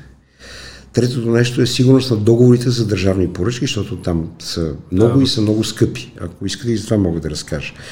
Но а, тогава, когато вие увеличите договорите за концесии, вие ще увеличите и приходите в бюджета, вероятно но тогава, когато ги увеличите от 35 на 70 години, то тогава този, който управлява, да речеме, а, мина, няма да слагам кариерите, защото там финансирането на магистралите е леко особено, но всичко останало, което има като концесионен договор, може съвсем спокойно особено е важно за плажната ивица. Нали, причината за скъпите чадъри на морето, 15 лева на ден, е не, не, несигурността. Е несигурността. В нали, смисъл, като имате договор за една година или за 3 месеца, нали, какво, какво правите? Нали? Гледаш да изкараш каквото можеш преди да те изгонят. Нали, правете на 10 години, нали, да се управлява от, от кмета и готово. Правят, опитват се. Опитват се, да. Не, но давам го като пример. Също въжи за курорти и така нататък и така нататък, но а, очевидно е, че, че някои концесии нали, могат да бъдат а, преосмислени поради цени и така нататък, да, да дадат по-висок а, доход. Очевидно е, че по-високия по-високо концесионно При плащане. разход за държавата, по-високото концесионно плащане. спасители така нататък. Най-богатите, най-богатите населени места в, в, България не са София, са Крумовград и, и, и, и Чавдар. Пирдоп, Златица, Панагюрище, Челопеч. Нали? Защо? Защото 50% от Значи училище с добър тенис на корт има в Чавдар, няма в София. Крумовград много добре се развива също, да. А, Крумовград... А, много поздрави, на, много поздрави на Трън, нали, но те там решиха екопетеки да, да правят. А, а няколко въпросът думи за... с неравенството, въпросът с неравенството, само преди, преди да го затворим окончателно, защото после ще видим как ще се договорим дали за някои думи или изобщо два епизода. А, въпросът с неравенството от наслагване от комунистически мани... менталитет ли е това а, колко заплата ми дават и колко ще ми дадат и на мен там ми дават, а не това за колко си продадах труда. Много едностранчиво се възприема въпросът с заплащането и с цената на труда в България, че там толкова дават. Както ви казах, тази лява професор, която спори скоро, там ги държат хората на ниски заплати. Или толкова им плащат, или толкова им дават и на толкова ги държат. И ги карат да работят за 1000 лева. В смисъл, кой може да накара да работи за 1000, ако ти си уверен, че качествата, които имаш, струват много повече. Така наречената принуда е всъщност не толкова политика на работодателя, не той ги държи. Държи ги кодекса на труда. Това е последното нещо, което трябва да се направи, е да се либерализира кодекса на труда или изобщо да се махне. А, България а, свободните договори, т.е. кратковременните, времените договори за работа са между 3,5 и 4% от всички договори. Средно за Европейския съюз процентът е 4-5 пъти по-висок. В Македония процент е 18, в България 4. Тогава, когато това го направиха в Македония, имаха много висока безработица. Между другото, много съм горд, защото бях един от съветниците на, на, на правителството. А, безработицата им спадна от 17 на 5%. Разбира се, има и други фактори.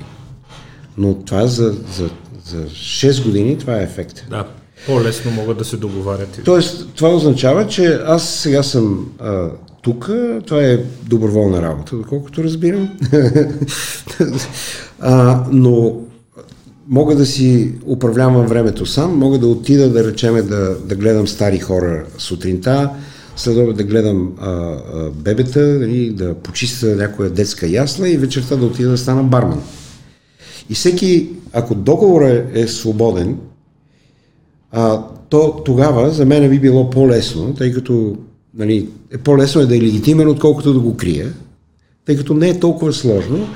Тогава от всеки един такъв договор 8 стотинки ще отиват в здравната каса, 16 стотинки ще отиват, или зависимост от възрастта, разбира се, ще отиват нали, в в пенсионно отделение, но останалите, да речем, 80 а, или 76 стотинки, нали, в общи линии ще ги взимам.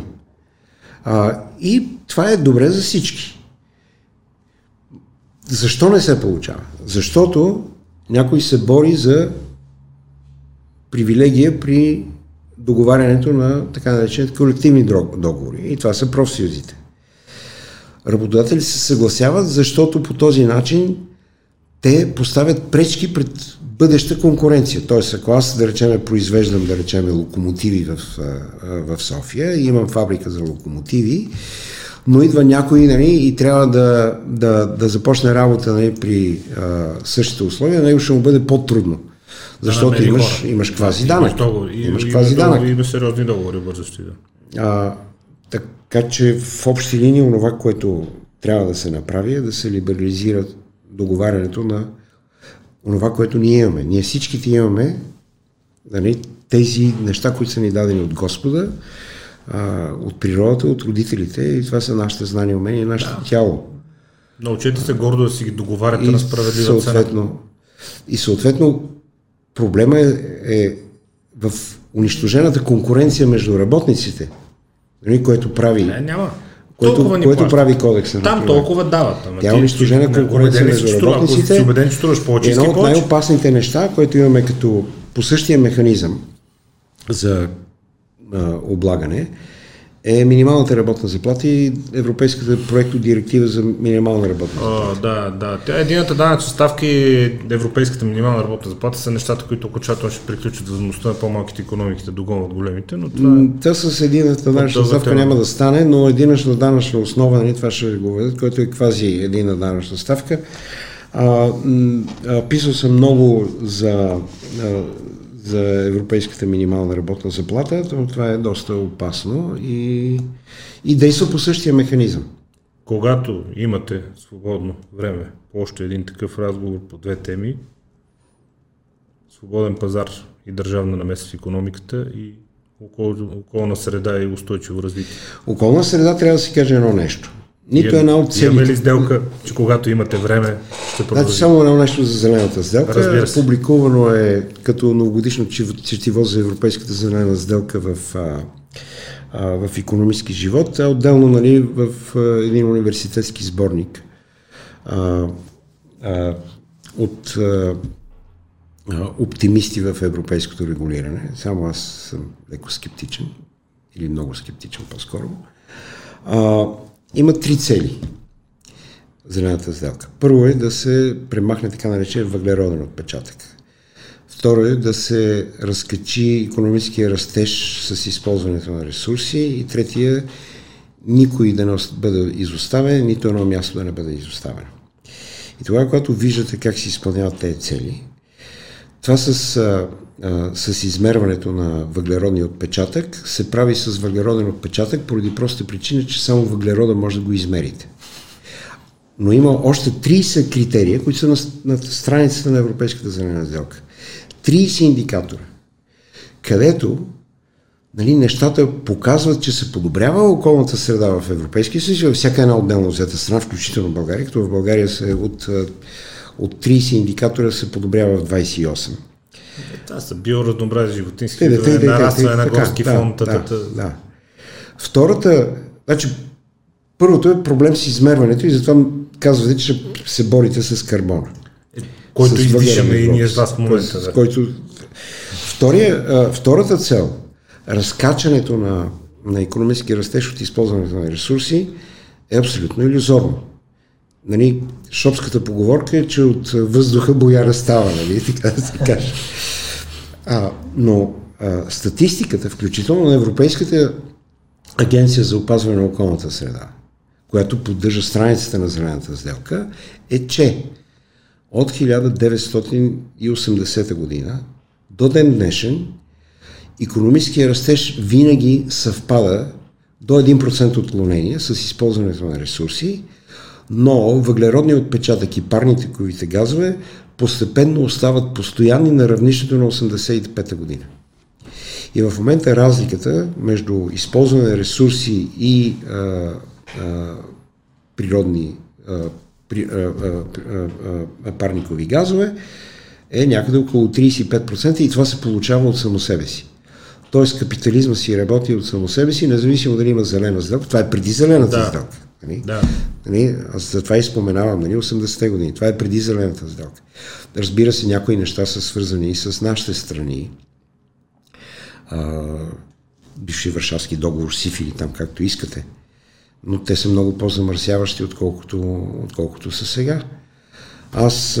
Бих казал, че бяха, защото пък ние не сме толкова ентусиазирани, бяха, бяха, бяха. индустриализирани и толкова силно значи, от 105, заселени, колкото от 105 Става дума за 90-та, да. година, 90, 90-та година, когато бях избран за председател на комисията по околна среда в, а, в, в, в събранието. Да. От 105 а, предприятия за цветни метали в света, българските пет бяха на най-замърсяващите. Най-замърсяващите. Отделно имаше а, нали, на, 100, на, на 99-то място а, а, имаше няколко предприятия в, а, а, в Унгария, но ние бяхме най-лоши. След приватизацията, в момента те са на най-добрите. Значи, дали ще бъде Астралмеда, дали ще бъде Орубис, дали ще бъде Кацаме, Да. нали, те са след първата десятка. Първата десятка по чистота По и по нови технологии. Да. Е. Тоест, нали, нещата се получават, това, което искам да кажа, е, че нещата се получават от само себе си. С приватизацията стана по-лесно да се спазват законите за опазване на околната среда, защото нали, ако ти си министър-председател, аз управлявам предприятие, не мога да дойдем да си поговорим, да отидем на фитнес и аз да ти кажа за какво става дума. Нали, защото аз съм назначен от тебе, кофти е нали, да се замърсява, да става известно е и така да. нататък. Но ако не се познаваме и аз съм нали, особено чужденец, нали, Отговорен пред своите да, акционери. министър на околната среда винаги може да бие канчето на един чужденец. Нали. А, въпросът, въпросите са страшно много и то затова е, според мен, тема на отделен разговор изобщо, защото тук отново е големия сблъсък, а, няколкото големи сблъсъка на лявото и дясното. Първо по отношение на това частната и държавната собственост, повика непрестанния нещо, като е проблемно да се национализира, все едно това ще реши проблема, няма да го задълбочи. Отделно от това самата философия за устойчиво развитие дясната и лявата, дясната като вяра в човечеството и в това, че прогреса и технологиите и човешки интелект ще реши проблемите, както например с замърсяването, производството от цветни метали, и лявата, която е общо взето човеко ненавистна и тя е, че има човек и има проблем. Нали? Като няма хора, няма да има проблеми. Бих добавил още нещо. Така че разделителните блини са много и то заради това според мен околната среда и устойчивото развитие са тема на отделен цял разговор, защото са страшно много аспекти. Бих добавил още нещо. Източник на сивота и безредие в економиката е правителството. Поради една много проста причина, това е първи закон на Красен Станчев в политическата економия. Ултралибертариански. Не. Всички политици правят по-лесно лоши неща, отколкото добри неща. Така е. Тоест, цялата сивота в економиката. Тоест, ако ние сме свободно договарящи се хора, ние си имаме доверие, сключваме сделките много бързо и не възниква проблем, нали, дали ти лъжеш мен или аз тебе, защото тогава, когато един я лъже, няма да се случи сделка. Тогава, когато един очаква, че ще се загуби, няма да се случи сделка. Ако двамата не очакват, че ще спечелят по някакви си техни съображения, няма да се няма да се случи сделка. сделка, да. Тоест цялата сивота в економиката идва от правителството. Включително не с държавните компании и така нататък, но цялата сивота. Любимият ми пример тази година е ВИК. 98% Страшно е там, да. Наскоро ти беше споделил такова нещо в, в Фейсбук. 98% от всички ВИК дружества са държавни или държавни общински. И загубата им е 60% от водата. Тази, която минава през тръбите. Къде е най-ниска? Там, където... София е частника. Да. Разбира се. Най-вероятно и злати пясти, защото е Като- частно ВИК-то там. Албена също. Да, със сигурност няма 60%. Албена също, Нефтохим също. Да. Със сигурност частен стопанин няма да търпи загуба. Нефтохим, Неохим и така нататък. Да, Да. В смисъл, Да, да, да. Но това са малки ВИК мрежи локални, да. Да. А, но Нормално. нали, специално правих статистика за последните 10 години. Загубата на вода е в тези дружества е 58% и половина. Те за, за капак ги донационализираха нали, в ВИК холдинг, държавен вече, да е ясно, че няма мърна. Вместо да ги раздадат на концесии всички. Там, а, това е отделна тема, но там, там има... Отделна тема и тя е точно за свободния пазар и за Там държавната има, намеса. там има един проблем и то е с финансирането на а, водопреносни, доставни и съответно отпадни води а, за относително малки общини, които са под 6000. И то е, то е чисто регулаторен проблем. Съответният закон казва, че тези, които са 6000, получават. Но ти за една тръба трябва да мериш не селото, където са нали, 1000, а ти трябва да мериш 5 села, които са по 1500. Първо, че е въпрос на регулатора и второ може да се направят агломерации местни, местни Точно така. ВИК-та и картата на концесионирането да се направи така, че печеливши и губещи системи общо да са обединени по райони и да се вземат от частни стопани, за да престанат с тия загуби от 60%, но както и да е. Ще си изчисти и водата Да. и ръките. Разговор ще е много дълъг. Мисля, че засегнахме малка част от това, Между отговаряйки на темата извадихме, защо капитализъм извадихме и тази книга. Тази книга е много интересна от една друга гледна точка. Значи отделно става дума за всички тези митове, за които ние си говориме. Аз не съм казал това, което аз съм писал тук. Но другото нещо, което е много интересно, за, за всички страни, където се превежда тази книга, т.е. са вече около 30, а, има анализ на вярата в митовете а, по повод капитализма. И е много интересно, ти ме пита дали идва от Запад. А, най- малко вярват на митовете за капитализма в Полша. И вероятно Грузия. Ще се окаже, още не е се наслушали. А, България е идеалната среда. Във Франция е много по-зле, България е някъде колкото Холандия. Холандия е съвсем мъничко. Не съм Ту- за Франция, да. а, а, Франция, което показва и нали, вероятно някакъв от източници на проблеми, нали, които имат чисто политически Франция. съм нали, изненадан не, за не за Франция. първи път. да. Но, Не, едно но книгата е интересна от тази гледна точка, че да една и съща компания, между другото аз смятам, че съм да. добър социолог, а, нали, при съм много добър учител съм имал, а, една и съща компания при абсолютно коректно формиране на извадка, на въпросник, наблюдение на контекста на отговор на въпроса и така нататък, една и съща компания прави във всички тези страни. В смисъл, тук нямаме да речеме Батко и Владко, нали, да, да, да, да, да, да прави онова, което а, би се харесало на някоя политическа партия в, в България. И смятам, че а, дори от тази гледна точка, т.е. 12-13 глава, където е България и обществено мнение, сравнение, а, а, книгата е много интересна.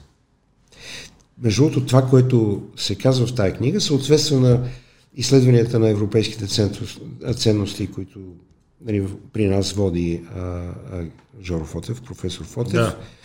А, и част от изследванията, където ги има, разбира се, по такива подобни проблеми, а, а, на други институции. Едното е Евробарометър, другия е Института за Централна и Източна Европа в Стокхолм, където се измерва доверие и така нататък. А, доверието е много голяма част от економиката, както стана дума. Както И стана то- дума. Да. Както стана дума. Купете си книгата, следвайте Красен Станчев, четете всичко на Красен Станчев, четете Австрийска економическа школа, четете Мизес и Хайек, четете и слушайте. Има много интервюта на приживе на Милтън Фридман, Томас Сойл. Изобщо трупайте знания, за да имате реален поглед върху економиката и да осъзнаете в крайна сметка, че индивидуалното е това, което тегли нещата напред. Човек трябва да усъвършенства първо себе си, след което да си договори по-добро възнаграждение за цената на труда, ако работи, ако е предприемач и тръгне сам да работи, да си знае по-добре цената и по-добре да има вяра в себе си. В крайна сметка, дясното е индивидуализъм и успешните общества са обществата съставени от успешни, вярващи в себе си, с самочувствие и с качества. На първо място, индивиди. Благодаря за отделеното време. Благодаря за поканата. Свободния пазар и държавната намеса са отделна тема, за която ще ви поканим отново и околната среда и устойчивото развитие със сигурност, защото и там митовете са страшно много и ще се радваме да споделите част от огромните си знания и по тези сфери, за да може чрез вас и чрез вашите знания да помагаме на хората да формират по-вярен Но още от сега е ясно, че края на Поглед. света няма да настъпи в една отделно взета страна. в никакъв случай. в никакъв случай. Благодаря ви и до нови срещи. И аз благодаря.